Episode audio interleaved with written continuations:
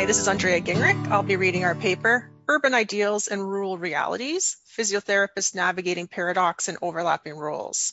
Uh, this is a paper uh, that I'm first author on, and co-authors are Cavella van Valkenburg, Sean Morris, Christy Simpson, and Robin Roots. Sean will be joining to help with reading during the results section. Starting with the abstract. Objectives. Rural practitioners who develop a sense of belonging in their community tend to stay. However, belonging means neighbors become patients and non-clinical encounters with patients become unavoidable. Rural clinical experiences expose students to overlapping personal and professional relationships, but students cannot be duly prepared to navigate them because ethical practice standards primarily reflect urban and not rural contexts. To inform such educational activities, this study examines rural physiotherapist strategies for navigating overlapping relationships. Methods. Constructivist grounded theory guided iterative recruitment of twenty-two physiotherapists living and practicing in rural, northern, or remote communities in British Columbia, Canada, and analysis of their experiences navigating overlapping relationships. Results. Physiotherapists routinely navigate overlapping relationships while mindful of practice standards, neighborly and community expectations, personal well-being, and patient welfare. While off-duty, they balance opposing expectations and manage various responsibilities to achieve contradictory goals such as being a professional who protects patient confidentiality while being an active and cordial community member. While on duty, they face ethical dilemmas where deciding not to treat acquaintances potentially denies access to care, but allows for clearer personal and professional boundaries. And deciding to treat contravenes urban practice standards, but could allow for more customized patient care based on knowledge gained through both clinical and social interactions. Conclusion. Overlapping relationships are a rural norm. Urban ethical practice standards imposed on rural contexts put R N R, rural, northern, and remote practitioners, in a paradoxical situation where clinical and social interactions must be, but cannot be, partitioned. Examining the identified strategies through the lens of paradox theory shows sophisticated cognitive framing of the conflicting and interrelated aims inherent to living and practicing in R N R communities. Consequently, introducing a paradox mindset in educational activities could be explored as a way to prepare students for the ethically complex overlapping relationships that they will need to navigate during R N R clinical experiences. Introduction. Rural communities struggle to attract and retain healthcare professionals. A desire to feel connected with their community is one of the many reasons given by physicians who do choose rural practice. Such community involvement increases interactions with neighbors and decreases anonymity, leading to a higher likelihood of being recognized as a healthcare professional in social settings and as a community member in clinical settings. Belonging to their community has meant that rural physicians cannot avoid incidental encounters with patients outside of the clinical setting, nor clinical encounters with friends as patients, and therefore must manage the intersections of personal and professional relationships. The need to navigate overlapping relationships in rural communities has been described not only by physicians, but also by nurses, social workers, psychologists, and mental health clinicians with overwhelming similarity in their experiences. Students from various health professions report that the lack of anonymity and overlapping relationships, such as non-clinical interactions with patients and social interactions with staff, help them feel welcomed by rural and remote communities during clinical placements or longitudinal integrated clinical clerkships, but could be such a challenge to navigate that it often interfered with their learning. Although pre-placement preparation is considered necessary for positive learning experiences for students while in small rural communities, it is difficult to determine from the literature how, or even if, students were prepared to encounter overlapping relationships. This may be because educators tasked with preparing students for rural placements and clerkships face a conundrum. Overlapping relationships are endemic to rural living and unavoidable in rural practice, yet are treated as problematic by codes of ethics and practice standards for numerous health professions. Overlapping personal and professional relationships, when viewed from an ethical standpoint, are frequently framed as a first step onto a slippery slope towards inevitable boundary violations and adverse outcomes. Accordingly, regulatory bodies strongly advise that they be avoided. This is a risk-averse course of action with little impact on personal and professional lives in most urban settings, where regulators, ethicists, and the majority of practitioners live and practice. However, this leaves out relevant consideration of the rural practice context and, problematically, the avoidance of overlapping relationships has then by default become the standard of practice that is imposed on rural contexts, despite it being incongruent with rural practice. As a result, rural practitioners are left with minimal, if any, specific guidance for maintaining professional boundaries amidst over, unavoidable overlapping roles, and on their own in developing strategies and evaluating how ethically defensible and appropriate those strategies are. Communities suffer when practice standards do not account for the necessity to navigate overlapping relationships in rural contexts. Practitioners who feel that they cannot appropriately separate their personal and professional relationships in order to meet practice standards tend to abandon rural practice. In contrast, those who develop a sense of belonging in a rural community, along with the ability to sustain professional boundaries, tend to co- continue to practice in rural communities. In recognition of this link, there have been repeated calls for targeted education on managing overlapping relationships to help in addressing attrition of rural healthcare professionals. However, the experience of rural practitioners as they navigate through overlapping professional and personal roles remains largely undescribed. Not learning from the experience of rural practitioners is a further regrettable oversight, as overlapping relationships also occur for urban health practitioners amidst religious, deaf, military, and other small, tight-knit, or confined communities. It is notable that the ubiquity of overlapping relationships in rural practice seems not to have led to a deluge of adverse outcomes due to boundary violations. Rural practitioners routinely manage boundary issues arising from overlapping roles. Clear specification of how to do so is the first step needed to inform educational materials to prepare students and new graduates for rural practice. Physiotherapists represent a health profession who have not yet shared their experiences on being a professional while happily rooted within a rural community. This research invites their perspective.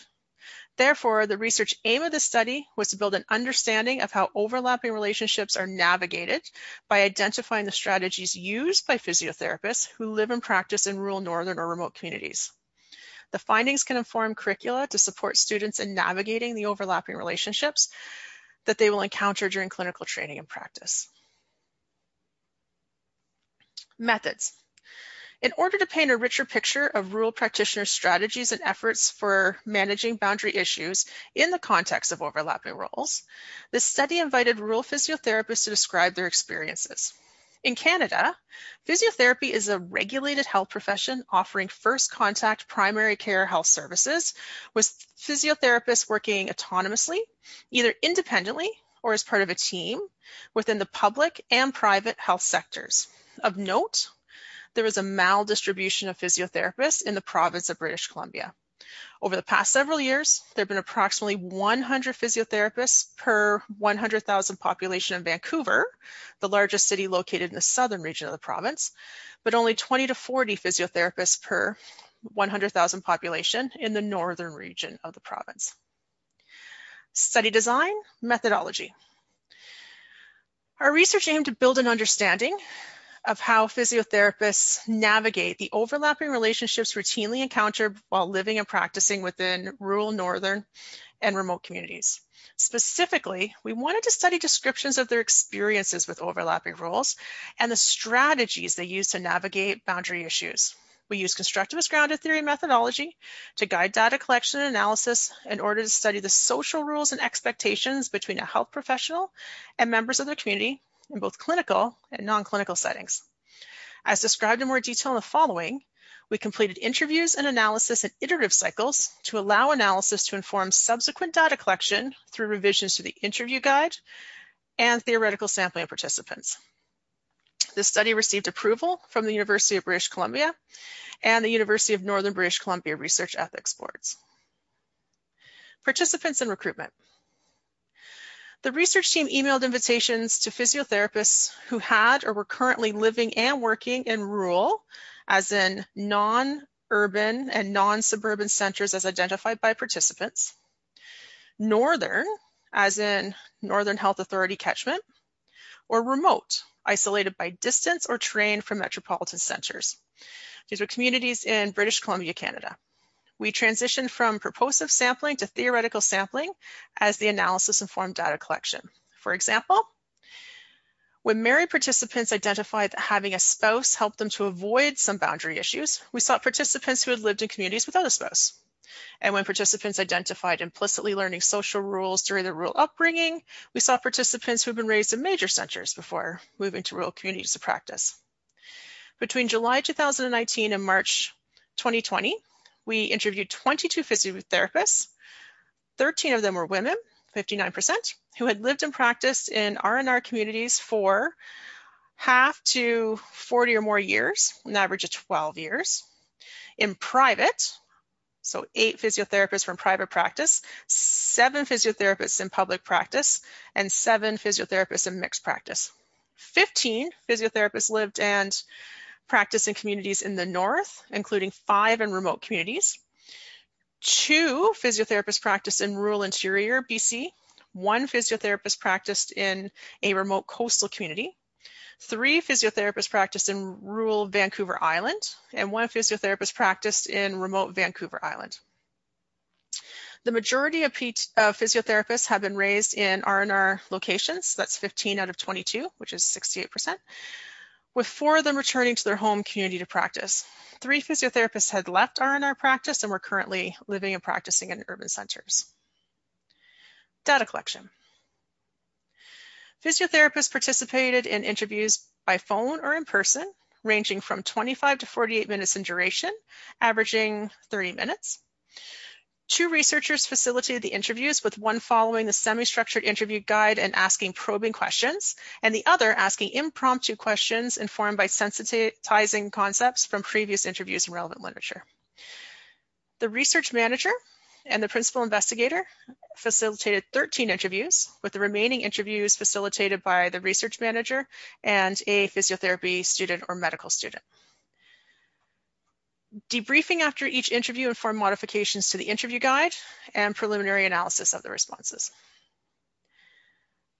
The interview process was iterative, with the guide moving through five versions, and that's included in Appendix A, where it's a representative guide. We asked about the ethical issues they frequently encountered, dual role or overlapping relationships, and incidental encounters with patients were the most frequently shared examples. Follow-up questions probe for rich descriptions of specific situations, along with participants' understanding of their decision-making, strategies, goals, and intentions in the situations. After the twelfth interview, we expanded our focus to include concepts interwoven with interlapping relationships, such as the profession's ethical code of conduct, lack of anonymity in the community, referring and treating friends and family, and living as a professional in a small community.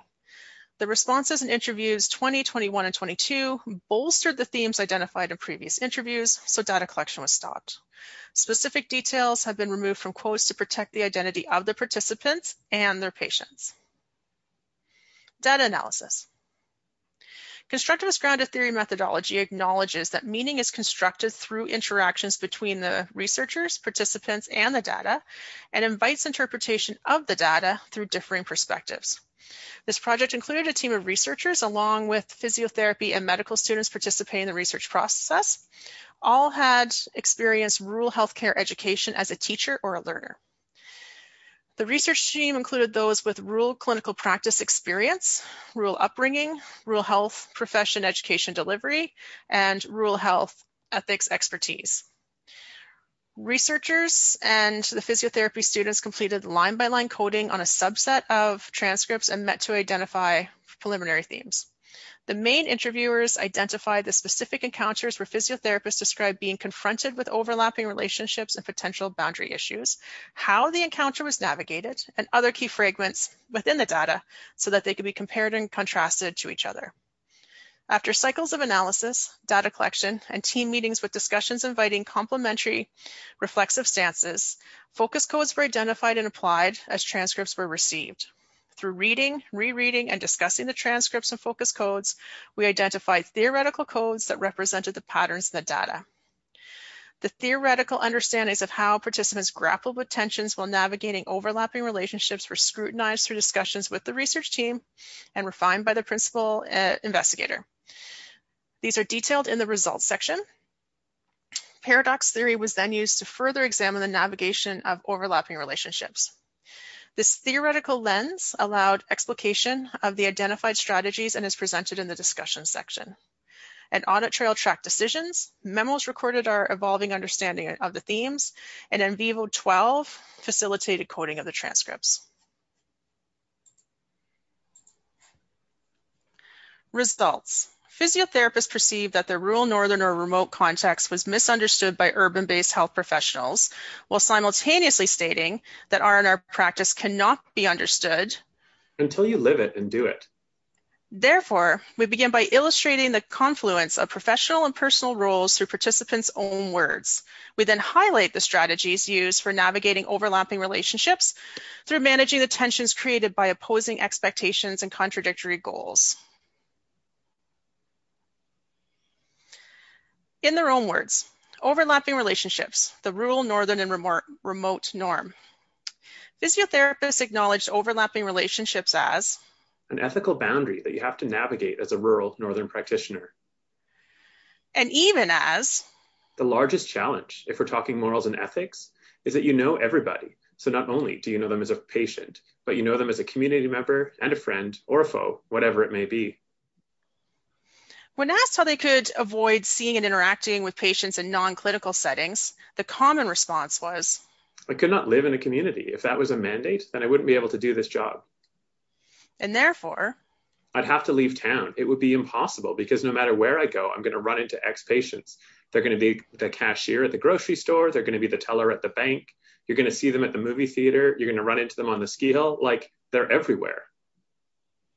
Not being able to leave their professional identity at work because everyone around town will know who you are and know what you do for a living led to this urban-raised physiotherapist discovering that it was important to be yourself and be comfortable with being yourself at work because you're going to see them in the streets when the clock hits four o'clock.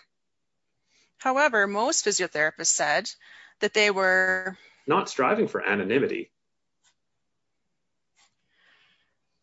and that incidental encounters with patients were Not the challenging, not that challenging to navigate that for the most part. This rural-born, long-time rural practicing physiotherapist in the North articulates the catch twenty-two of living and practicing in a small community. I love where I live, and I love what this place affords me. At the same time that you can say, oh, I hate it when people come up to me in the grocery store.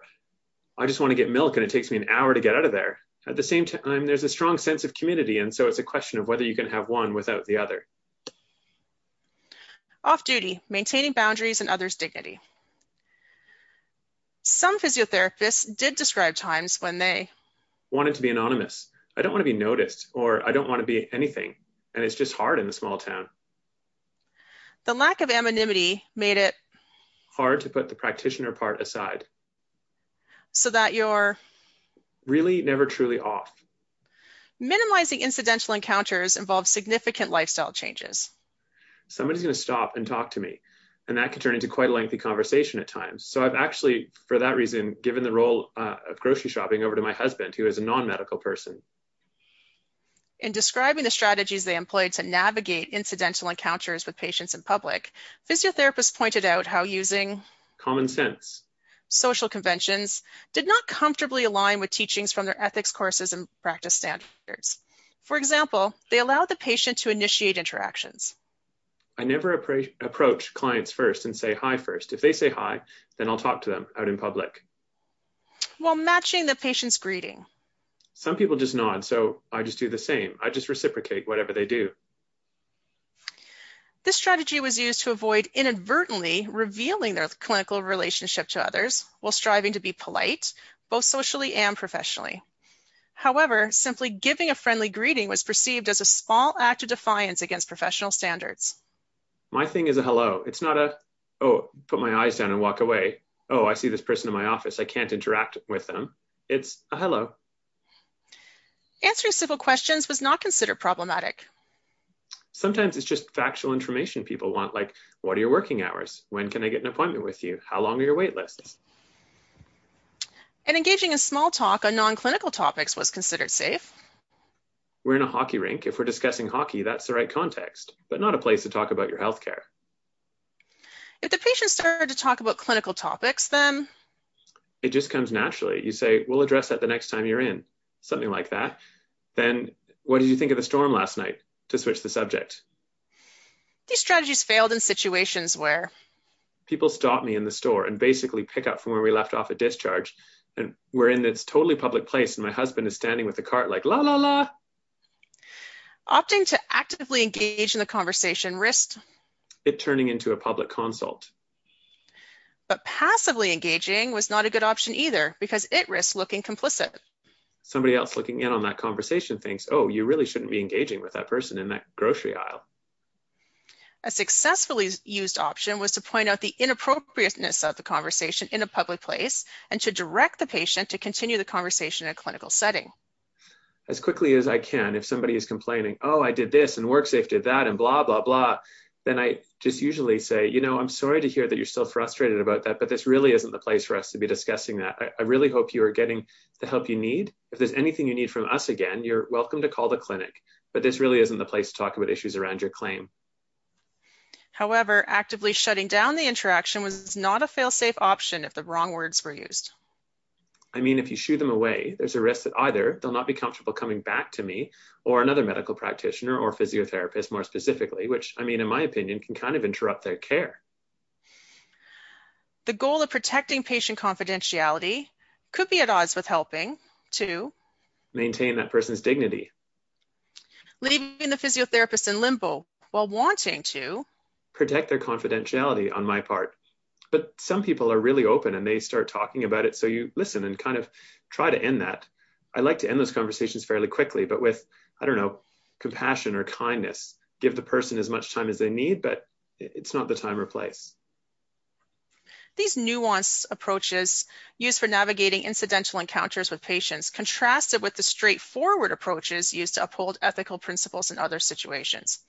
For example, physiotherapists set firm boundaries to protect confidentiality in social interactions where a patient's spouse could be pretty persistent asking about their wife's frozen shoulder or whatnot. And sometimes I just have to say, I get that you care so much, but I really do need to have their okay for me to talk about this with you. A similar approach was used in clinical settings when patients may say, oh, you're seeing my neighbor Joe, how's he doing? And in a case like that, I have to say, I actually come right out and say, I can't discuss any patient with somebody else. On duty, striving for objectivity and accessible care. Despite confirming that they wanted to uphold the profession's code of ethics, physiotherapists treated people they knew, especially if they were the only available practitioner, a longtime resident of the community, or had developed expertise within a niche area. It was inevitable that the only physiotherapist in a remote community would treat people with whom they interacted in social roles.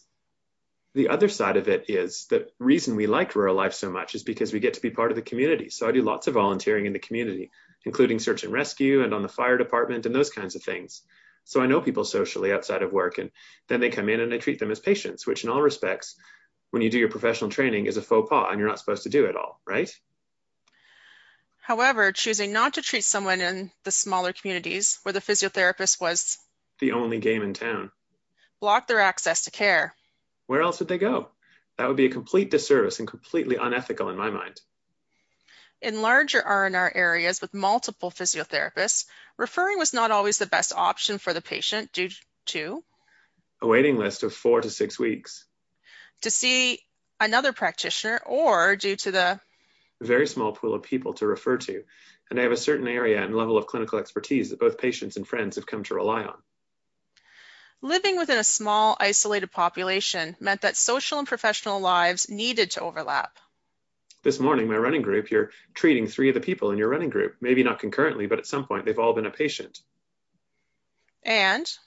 If you're not going to be friends with the people in that group, then you're really limiting how many, your circle of friends, like there just wouldn't be enough options. These situations were seen as ubiquitous and unavoidable. When you get into like certain sports or activities, like if you competitive sport, there's only like a dozen people that do that in the North. So then if you're in part of that competing group and you're a physio, usually then you become associated with having some knowledge and some skill. And then usually those people then see you. Regardless, the overlap in neighbor, neighbors being both patients and friends was not taken lightly. Before scheduling appointment, physiotherapists may discuss the overlap with the patient. For example, when a close friend was unknowingly referred, I called him and asked him before he came to the clinic. I just said, hey, do you know that the provider is me? And he said, uh, no. And then I just asked if he's okay with that. And then if he was, so we just went ahead and treated. Another example from a physiotherapist practicing in her hometown illustrates the complexity of these situations in R and R communities. I'm seeing my old authority figure from childhood for pelvic floor physiotherapy. I never dreamed that there would be this role reversal.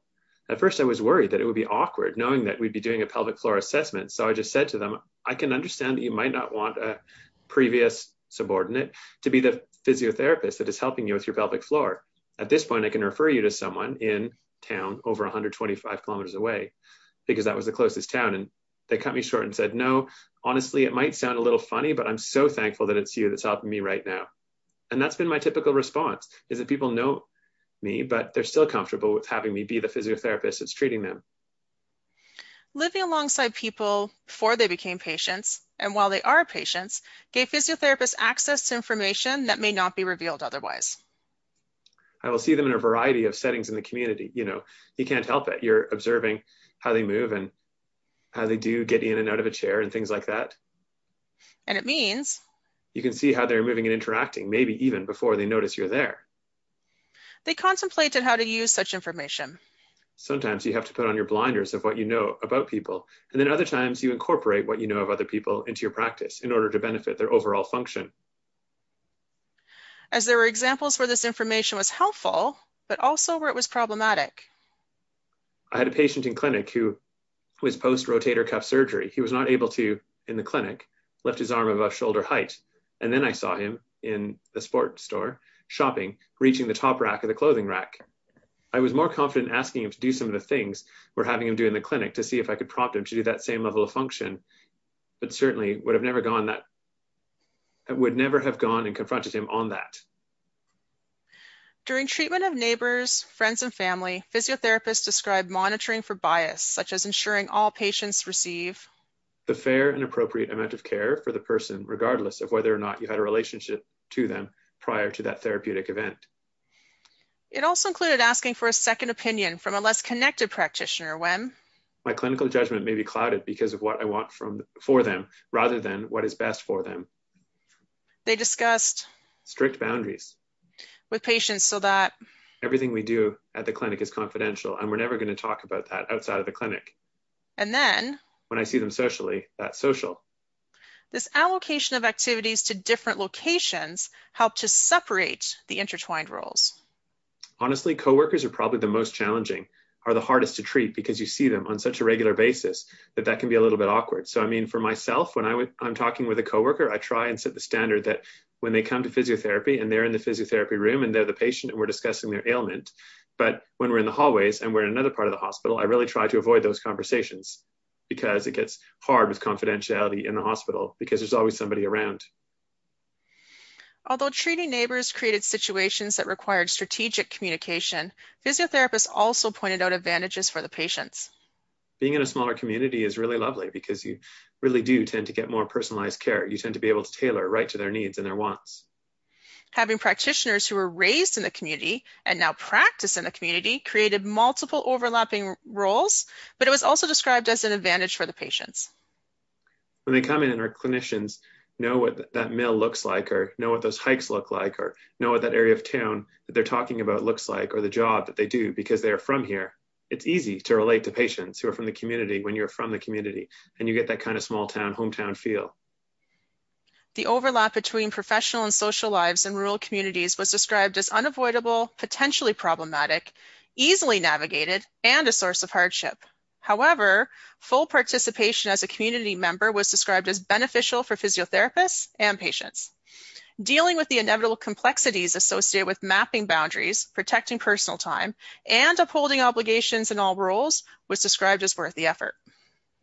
Even though you're moving into more gray territory, like the clear, distinct answer from an ethical standpoint for a lot of these situations would probably be to just not initiate or have conversations outside of the clinic. But I think it builds a stronger rapport to, well, first of all, to be seen in the community, being active or doing things that the patient also likes to do, and then also having a relationship at work as well as outside with them, because they understand.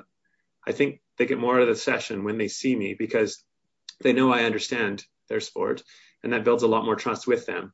But I think just being cautious with that at the same time, because I could betray that trust if they wanted things to be confidential, and I don't let that happen. Discussion. Physiotherapists in this study and practitioners from various health professions in previous studies choose to live in rural, northern, or remote communities for the sense of belonging and seeing the outcomes of their professional services in the personal lives of their patients. At the same time, establishing connections within the community sets the stage for less anonymity, fewer opportunities to be fully off duty, and little chance of having only strangers for patients. Even so, rural physiotherapists routinely navigate the resulting overlap between professional and personal relationships while mindful of practice standards, neighborly and community expectations, personal well-being, and patient welfare. The findings add support to the conclusion that overlapping relationships are the rural norm and must be navigated by health professionals working in rural communities. The R and R physiotherapists in this study echoed the sentiments of other rural practitioners in deeming overlapping relationships as potentially problematic, but not inherently unethical. Their management of overlapping roles showed an understanding of what was at stake and a desire to choose an ethically appropriate course of action. Their actions were more suggestive of regulatory vigilance than moral disengagement or lack of ethical knowledge. They aimed to uphold the ethical principles of having clear boundaries while needing to set aside the expectation from practice standards that boundaries are maintained by keeping professional and on-duty absolutely separate from personal and off-duty, because separation is incongruent with the R and R context. If educators and regulators encourage open discussion and evaluation of these alternate strategies, the ensuing critiques could facilitate the development of evidence-informed strategies. A close inspection of the strategies employed to navigate overlapping relationships details the competing demands and contradictions within the ethically complex situations that they routinely encountered. It is their use of phrasing such as, on the other hand, at the same time, it's a question of whether you can have one without the other, that is especially revealing about their experience. Some of the tensions between their obligations as a health professional and their commitments as a community member were described as an either-or sacrifice, where more of one, such as belonging and becoming known, decreased another, namely being able to be anonymous and off-duty. Other tensions were more complex because each of the overlapping relationships aimed at different contradictory goals.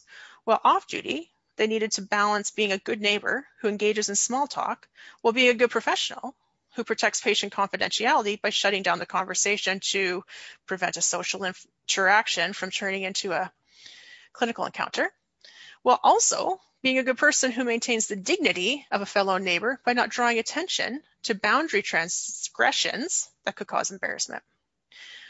While on duty, there were ethical dilemmas where deciding not to treat acquaintances potentially denied them access to care, but allow for clearer personal professional boundaries, and deciding to treat them contravene traditional practice standards but could allow for customized patient care based on knowledge gained through both clinical and social interactions.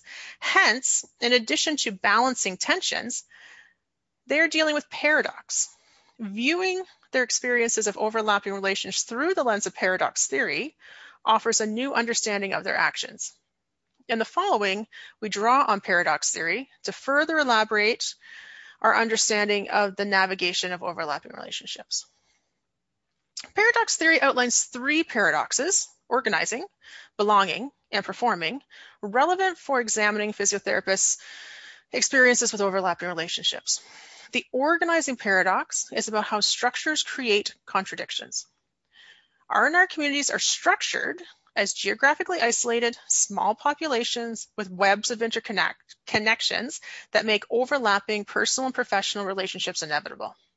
However, the structure imposed by their code of ethics is based on the urban ideal that healthcare occurs between strangers in clinical contexts, and social interactions will be devoid of encounters with patients. This puts rural practitioners in a paradox where clinical and social interactions both must be and cannot be partitioned. Physiotherapists then find themselves in a paradox of belonging, where the values of the profession that they belong to conflict with the more immediate values of the R and R community to which they also belong. Their professional regulatory body encourages rigid boundaries and avoidance of overlapping relationships in an effort to prevent patients from being exploited or harmed, and yet failing to adjust certain boundaries risks harms to some patients, as it can be perceived as rude or insincere, and in some instances denies care, as some people want practitioners who know them as a person and not just as a patient. The conflicting demands between the roles of being a professional and a community member then lead to contradictory actions and place physiotherapists in a performing paradox. Building on an earlier example, as a community member, the physiotherapist may want to be supportive of their neighbor by listening and validating their experience, while as a professional, they may want to end the conversation to prevent breaches of confidentiality and the situation from turning into a consultation. A regulatory body's appraisal of that incident, if grounded in urban-based practice standards, would likely not be reconcilable with some community members and other practitioners um, and some study participants' appraisals. And yet, the practitioner must take action, be responsible for that action, and bear the consequences of the contradictory judgments. Consequently, being confronted with paradox can be emotionally and cognitively threatening. The lack of care, clarity in understanding the pressures and challenges and benefits for different practice contexts, combined with the lack of recognition for how each can be ethically navigated, puts rural practitioners between a rock and a hard place. Our concern is that if practitioners feel like acting as a good community member calls into question their identity as a professional, they may decide that they cannot be members in good standing of both and resolve these paradoxes by leaving the R and R community, or in the case of students, decide not to enter R and R practice. Conceptualizing overlapping relationships as paradox that must be managed runs counter to regulatory bodies' risk management perspective of overlapping relationships as a slippery slope. If we embrace their analogy, then all practitioners are told that the best policy for preventing slips is to avoid going near slopes. But yet, it is known that some practitioners live and practice in mountainous terrain. The varying levels of paradox illustrate how a seemingly simple situation, such as running into a patient at the grocery store, is not necessarily best accommodated by ignoring the patient and leaving the store to avoid the incidental encounter. By examining the strategies rural physiotherapists use through the lens of paradox theory, we can see evidence of cognitive ambidexterity with sophisticated cognitive framing of the tensions that acknowledges the paradox, juxtaposes contradictory concerns, accommodates the conflicting and interrelated aims, and accepts the tensions as an inherent part of living and practicing in R and R communities. For example, during incidental encounters with patients in social settings, physiotherapists use a defensive response of splitting when they separated their professional role into the clinical setting at a future time, and an active response of confrontation when they pointed out the inappropriateness of the clinical content of the conversation and deferred the conversation to clinic. Our findings support that overlapping relationships could be a slippery slope towards boundary issues if practitioners are not attentive to or prepared for recognizing and addressing these types of situations when they arise. However, the physiotherapists we interviewed are aware that slopes may become slippery and, and are on alert for possible dangers while finding ways to navigate safe ground. Analogies aside, health professions will not be fully inclusive of rural practitioners until rural norms, such as overlapping relationships, are acknowledged and addressed through practice standards and education. R and R practitioners will remain without official guidance and with a sense that their practice is always compromised, so long as avoiding overlapping relationships is upheld as the best way to deal with them. Continued ambiguity is unnecessary and harmful, as it can deter practitioners from rural locations and interferes with educational efforts to prepare students for the reality of rural, northern, and remote practice. Preparation is necessary for positive learning experiences in rural and remote settings, and it is these positive clinical and educational experiences that are strongly associated with entering a rural job. A paradox mindset values and accepts and f- feels comfortable with contradictions while looking for solutions that address the recognized tensions.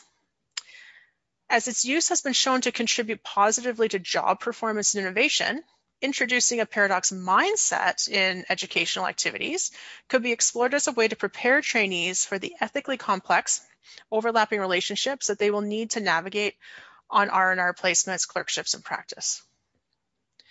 Our findings add to the line of research investigating how physiotherapists navigate everyday ethical decision-making. Our study with rural physiotherapists is limited in that it analyzes self-reported recall of past events and cannot verify the use of strategies, provide an exhaustive list of strategies, nor determine their efficacy in those contexts.